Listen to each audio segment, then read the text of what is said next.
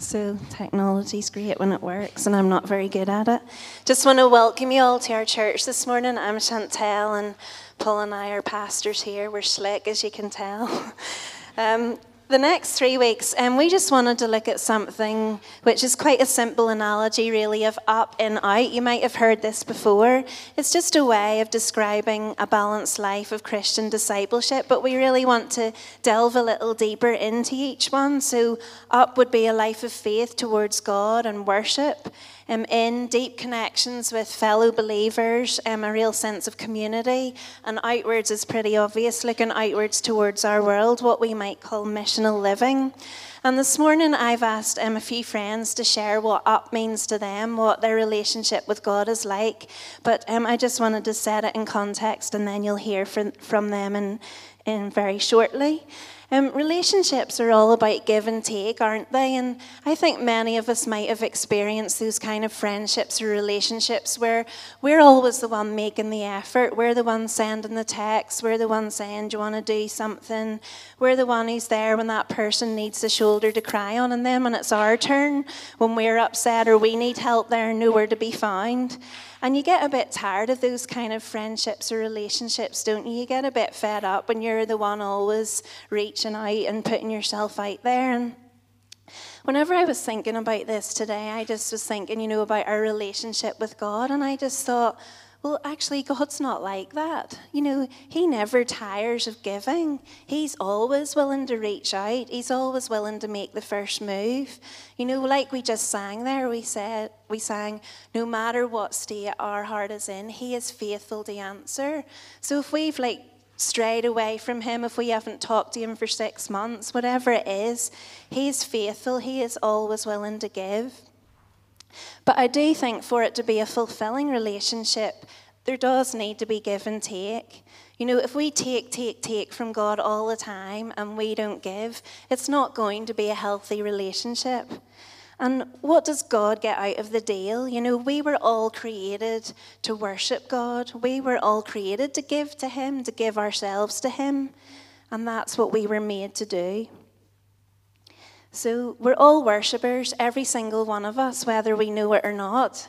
Everyone who's not sitting in this room this morning, all your family, all your friends, they're all worshippers because they all worship something, because worship is about value. Worship is simply about what we value the most. It's our response. It's the thing that we are putting first in our life. So that could be a relationship, it could be a dream, it could be friends, it could be status, it could be your job, it could be stuff, it could be some kind of pleasure that you enjoy. And if you want to know what it is you worship, you need to follow a trail. There's a trail of your time, your money, your affection, your energy, what you're loyal to. And at the end of that trail, you'll find a throne. And whatever is on that throne is what is of highest value to you. And that's what you'll worship. You know, it's true that we don't walk around saying, Oh, I just really worship my car. I love my car. I worship my Xbox. I worship my job. I worship her. I worship my body. I worship myself. We don't, like, obviously walk around saying those things, but that trail never lies. You know, we might say that the thing we value more than any other is God or whatever, but our actions do speak louder than our words. So worship is really more about what we do than what we say. And you know, some of you might be sitting thinking, oh, I've heard all this stuff before, especially in this church. I've heard you talk about worship. But I think this is something that we constantly need to be evaluating because our lives are constantly evolving and changing, our relationships are changing.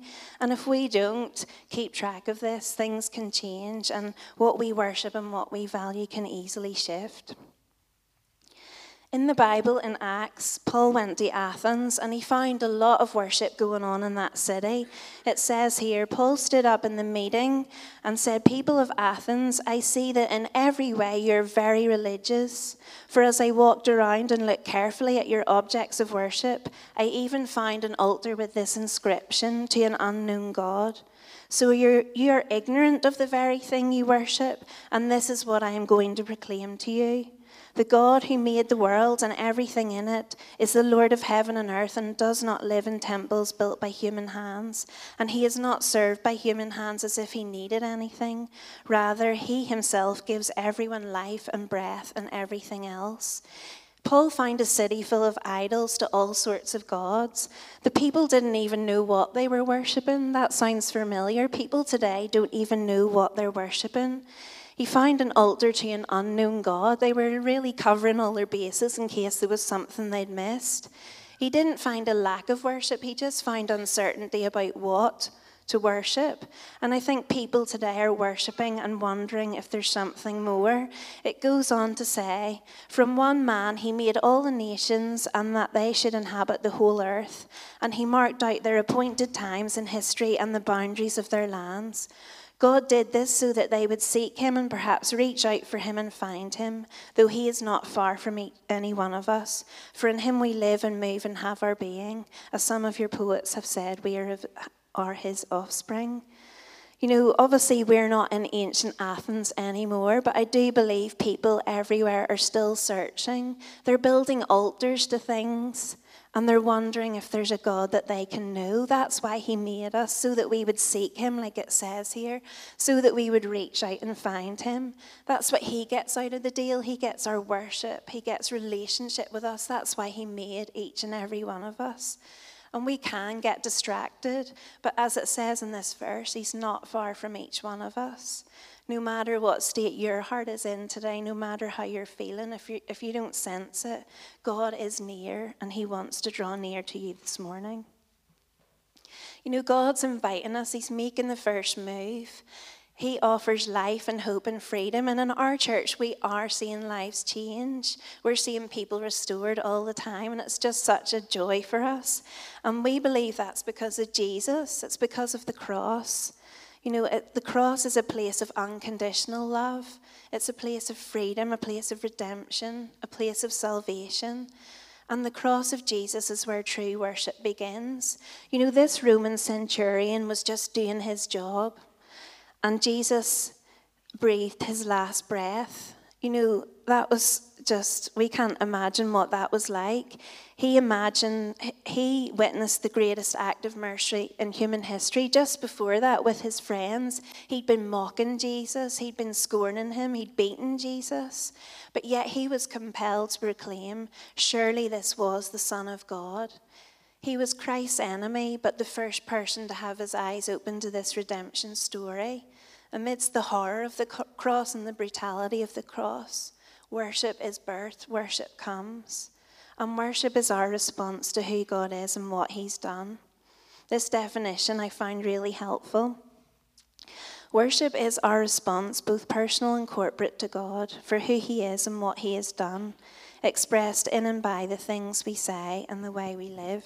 It's from a little book called The Air I Breathe um, by Louis Giglio. And um, recently I was reading an article and it just um, stood out to me this really challenging question. The question was this Do we have a second hand spirituality? And what it meant was Are you living off the spirituality of others or are you in a vital, personal, loving relationship with Jesus?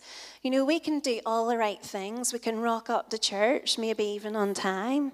You know, we can listen to the talks, we can sing the songs, we can serve in the team, we can give our money. But is our relationship with Jesus deeply personal? Do we truly worship Him? You know, as I said before, relationships are about give and take. So, are we spending time in His presence? What are we giving to Him? What does personal worship look like? And the article I read was challenging to ask for specifics. So, how often do we meet with God around His Word? When do we talk to Him in prayer? When do we spend time listening to Him? How does silence, solitude, Sabbath, and spiritual companionship and study fit into your life? Now, obviously, I'm not going to go around each one of you this morning and ask that question. But I do think we could think about our answers and also maybe that's something in our life groups in community or in our just everyday friendships with our friends. We could be asking each other those challenging questions, you know, not in a condemning way, like, how many hours have you spent this week, but in a loving way, like, how's your week with God, been with God? What is God speaking to you about? What are you excited about? What is God saying to you? And you know, I just wanted to challenge us all this morning. Do we have those kind of friendships? Do we have those people in our life that we would let them ask us that and not get offended or annoyed? You know, would we give people permission to care about us in relationship with God? You know, we're all living in a really fast moving world. You know, I, everyone knows probably that I love Facebook and the internet and all of that stuff, but it actually um, affects our brain wiring. Um, neurobiologist studies show that going online promotes cursory reading, hurried and distracted thinking, and superficial learning. There's a few big words.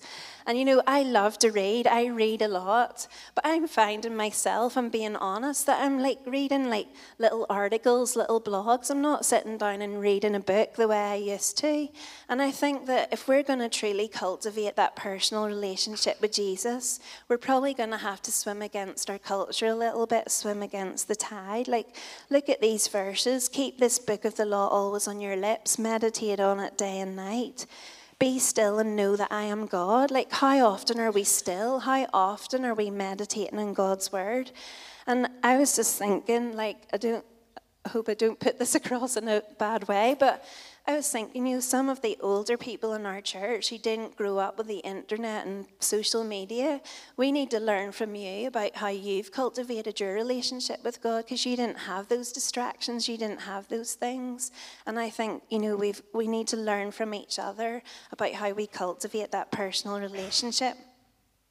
And no matter how old or young you are, how long you've been a Christian or how short, we can always learn more, we can always love more, give God more. And some of us might be thinking, well, I want to get my house in order. I want to do this. Where do I start? It's just one step at a time. For me, I just love to listen to worship music. I just love what we did this morning. And if you don't want to download CDs, just type into YouTube Ever Be Bethel, and that song will come on that we sang. I just listen to that all the time, different songs. I love reading. I just read that little book, The Air I Breathe, about worship. Um, and this is just something personally I wanted to share quickly that I'm doing, um, and then we're going to hear from a few other people. In this book, um, it was suggested that you do a 30 day worship journey, and it's a really simple thing, and I just thought I could share it with you. Some of you might want to do it. Um, we're all different, so different things float our boat. So I think when all three people share, you'll get something different from each one, and one might strike a chord with you. So this is simple. It's just simply saying, God, I am here for you. Please show me who you are. Reads, reading from the Psalms, letting the words sink in. You know, look for one characteristic or one attribute of God that seems to grab your attention, that speaks to you. And when that's captured your heart, write it down in a little notebook or a journal. Take a bit of time to meditate on that aspect of God's character and think about what it means for you. You know, be honest with God. Write down things from your heart to His. Make it intimate, make it personal. And you can carry that word with you all day long and keep that conversation with God going. And you might be surprised at how often that crops up in the things that happen during your day. So I've just been doing this for a week or so, and so far, you know, I've been really drawn to things like the Lord watches over me, the Lord is a refuge, the Lord hears. He is a righteous judge. He's majestic. He counsels me. He is my rock. And things happen during the day. Then I go back to that thing and I think, God, you hear me. You hear how I'm feeling and what I'm thinking in this time. So that's just, just one little example of something I've been doing recently that's helped me. And I just want to ask Leslie if she'll come. Leslie's going to come and share about what up looks like for her, what her personal relationship is like.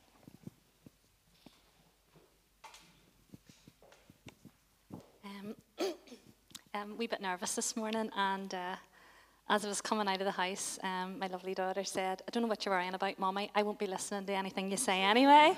so that's one less person to worry about. Um, Chantel asked me to share what worship means to me. Um, I used to be involved in worship quite a bit in my teens and 20s until I started a family, and then I stepped down from that ministry, which was the right thing for me to do at that time.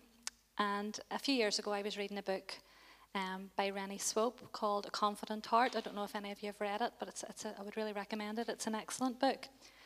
And she talked about how um, we as mums, um, quite often we do step down from ministry when our children are small. But when our children get bigger and they get less dependent on us, um, you can sometimes be left with um, maybe without a sense of where your ministry lies now, um, maybe a lack of identity or confidence. And it's very easy to feel that way.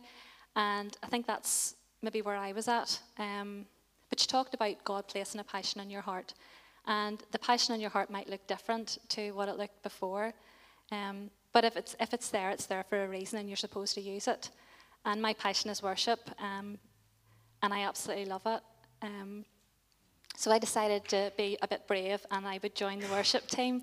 And they were very, very kind to me, and they let me join, even though I'm a really old doll on the team.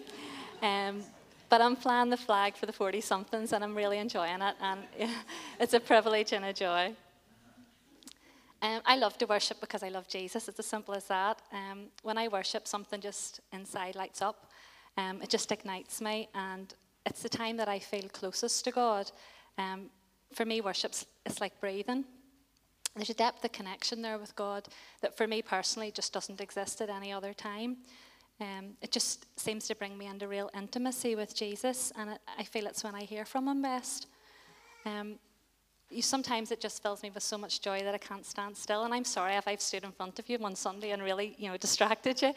Um, other times it, it, just fills me with a, a, real deep sense of peace and stillness in my heart, um, especially, you know, in, in the midst of a storm.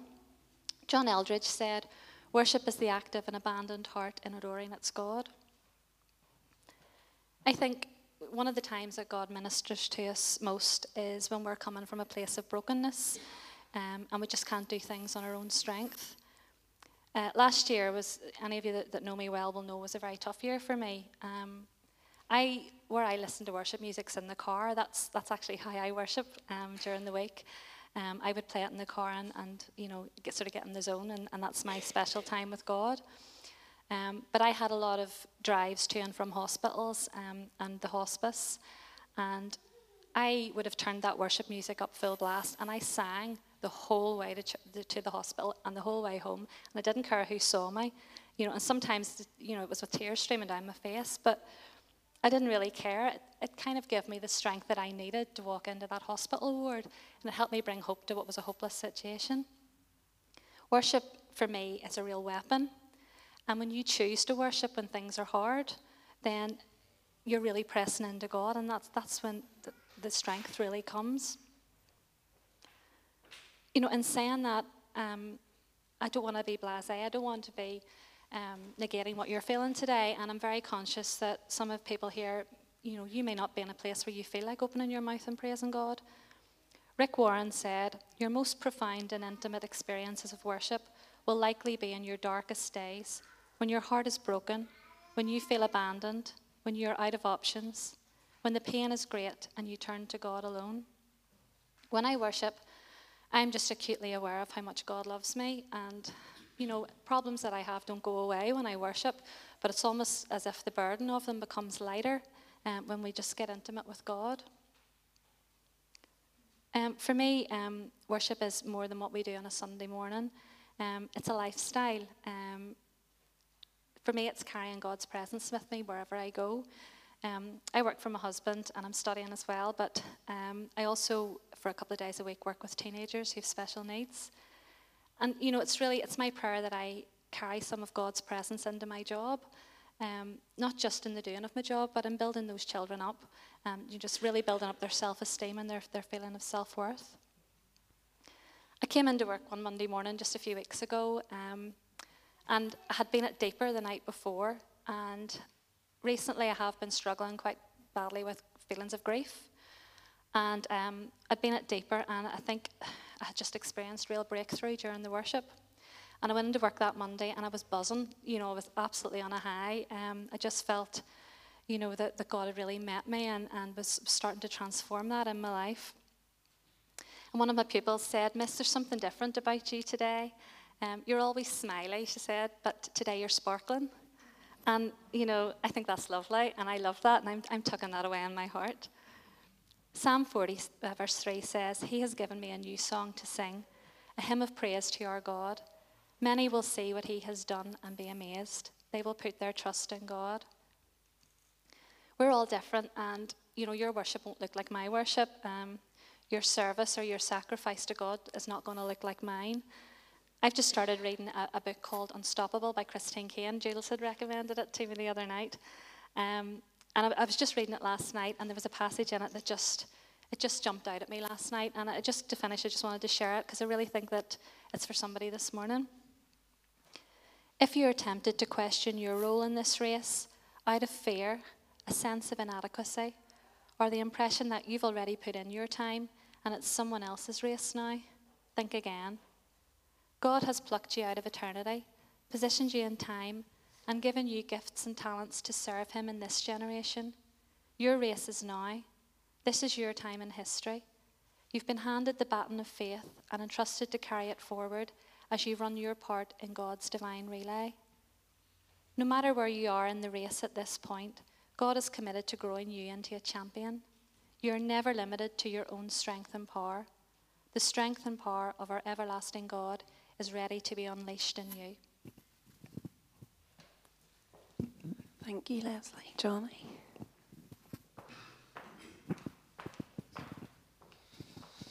So I guess the first thing that's important for me to say is that I, I live my life on a continuum uh, on all sorts of levels, but in context of worship and spirituality and walk with God, um, it's, it's a continuum of, continuum of the old nature, like who I really am, and the, the new nature, who God says I am and who I am when I'm walking uh, in the power of the Spirit.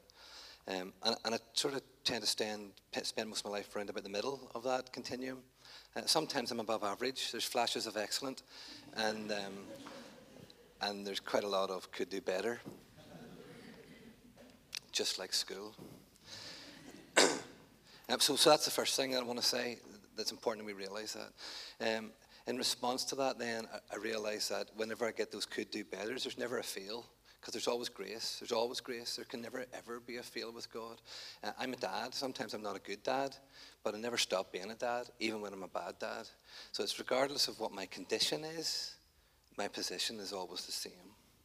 So that's important to realize that there's a continuum there and that grace is there and that grace is important.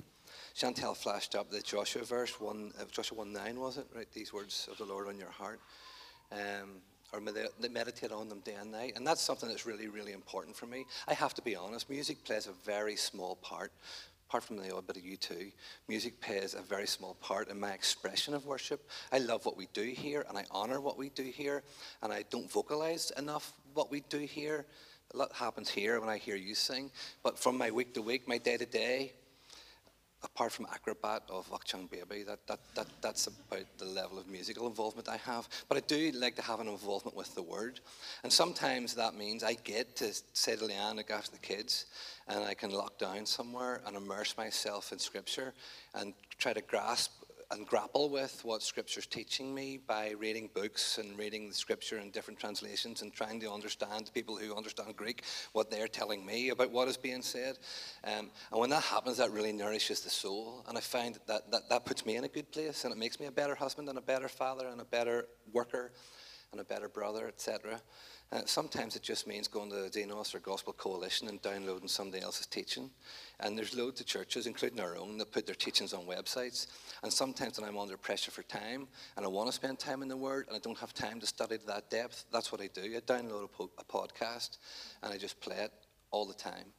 Um, and that, that, that's something that I find helpful. I've written my notes on my hand here. so, so spending time in the Word. I, am never, it never fails to astound me how much people transform and become more Christ like when they spend time in the Word. And it's a measure. And actually, probably the response in what Phil and Hannah lead uh, is that, that's a litmus, for me, that's a litmus test of an understanding of that grace that God outlays in, in, in His Word. Another thing that's really, really, really important is fellowship. Um, and again, while I love what we do here and what I love what we do in Life Group, it's about making connections through the week with people that I'm not getting to see here. Um, there's some of you guys I want to hang out with a lot around the tables, but I choose not to, and I choose to catch up with you through the week um, because that's where I can really experience fellowship. And I can tell you what God's been doing in my life. I can tell you the good and the bad, probably more the bad than the good. And you can tell me what God is doing in your life. And as we engage with one another and we talk Jesus out, what we find is that application of the word then starts to massage itself into the very physical person of who we are. And so, fellowship is a really, really important thing for me. Uh, appropriately sharing fears, feelings, successes, and achievements uh, under, the, under the umbrella of grace. Appropriately sharing. Um, so, so, it's really important for me to get close to my brothers. Um, I, I, I, strive for a foxhole mentality. Uh, we are in a war, it's a war and there's going to be casualties. And, and I want to I wanna engage the enemy uh, because he who is within me is greater than he is in the world. So I want to fight. I'm looking for the fight. Um, but I need somebody at my back, and I want to be at your back whenever the enemy's coming for you. So fellowship's really, really, really, really important.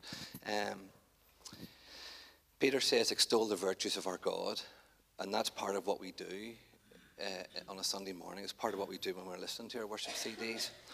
But it's part of what we do when we're telling people about Jesus. That's where I really get off. Do you see when you're telling people about Jesus and you're seeing the connection? Even if the response is a negative response, but you're seeing the connection, now you feel like you're operating in the spiritual realm and you just see God turn up. Um, so I can't talk enough about that. I don't do it enough, and I want to do it more. And I bottle out. Oh man, I bottle out. There was one of my customers I really bottled out on, and then he became because he was really scary. And then he became uber Christian. And I'm like, well, actually, uh, pro- probably should have mentioned this before. um, but there's grace. So, so, so extolling the virtues of our God, or what sometimes we call evangelism, is really, really important. And, and I think finally is this I'm gifted. So are you. There's not one person in here who's not. Uh, Leslie already touched on this. Um, and Paul says this in Romans and again in Corinthians when we use our gift, that's your spiritual act of worship. You want to take worship to a whole new level, use your gift. It, it might be putting out chairs, it might be tightening up a screw or tightening up a bolt, it might be leading worship, it might be teaching the word, it might be putting an arm around someone or a hand to the elbow. Um, but you have a gift, and your gift is given to you for the service of others. And when you use that, that's a Godward activity. It's a Godward activity. Um, so that's it. Thanks. Leanne.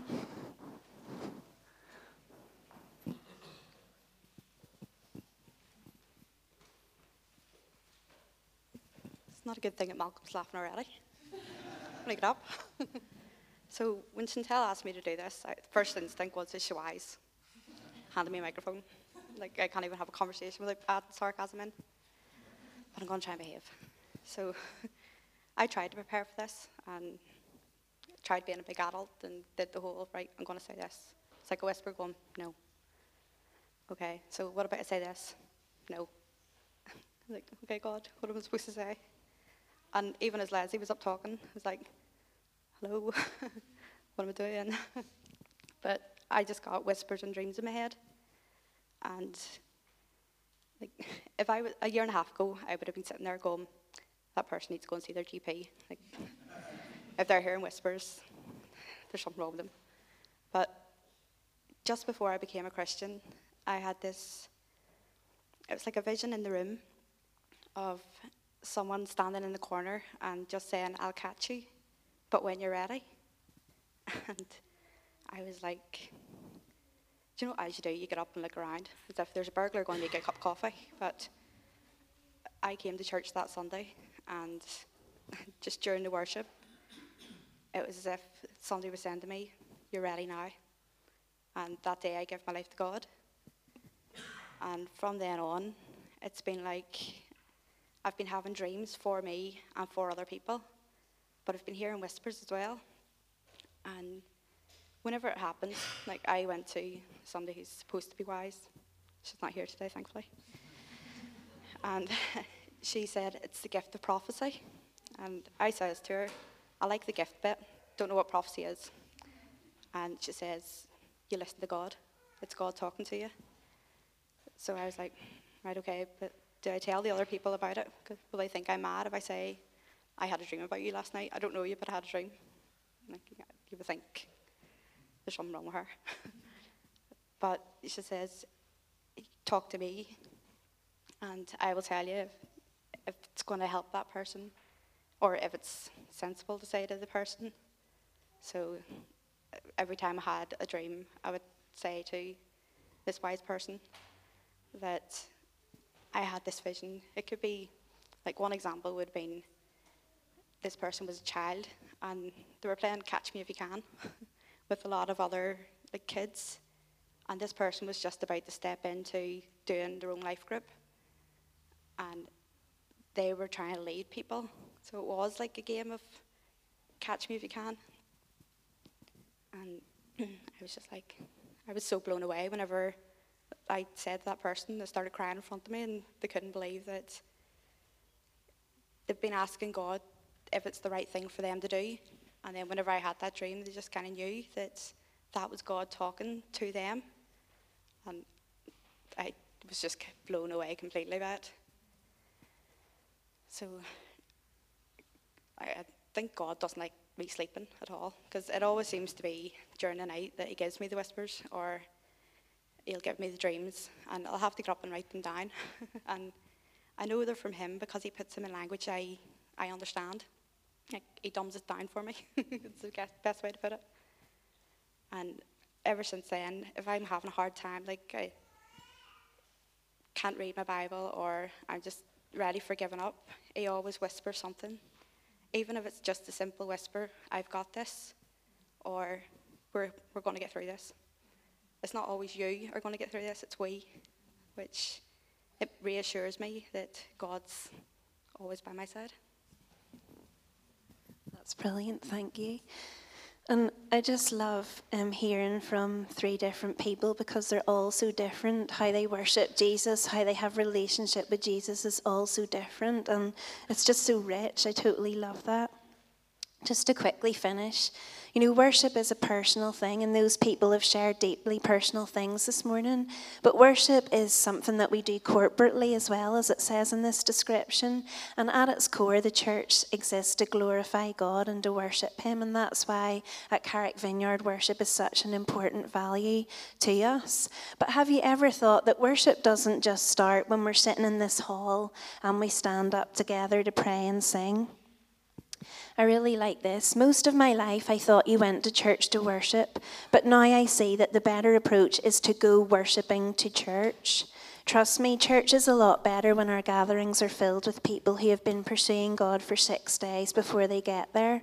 Church as a refill or a tank up is a disaster. Corporate worship works best when we arrive with something to offer God, as opposed to only coming to get something for ourselves from God.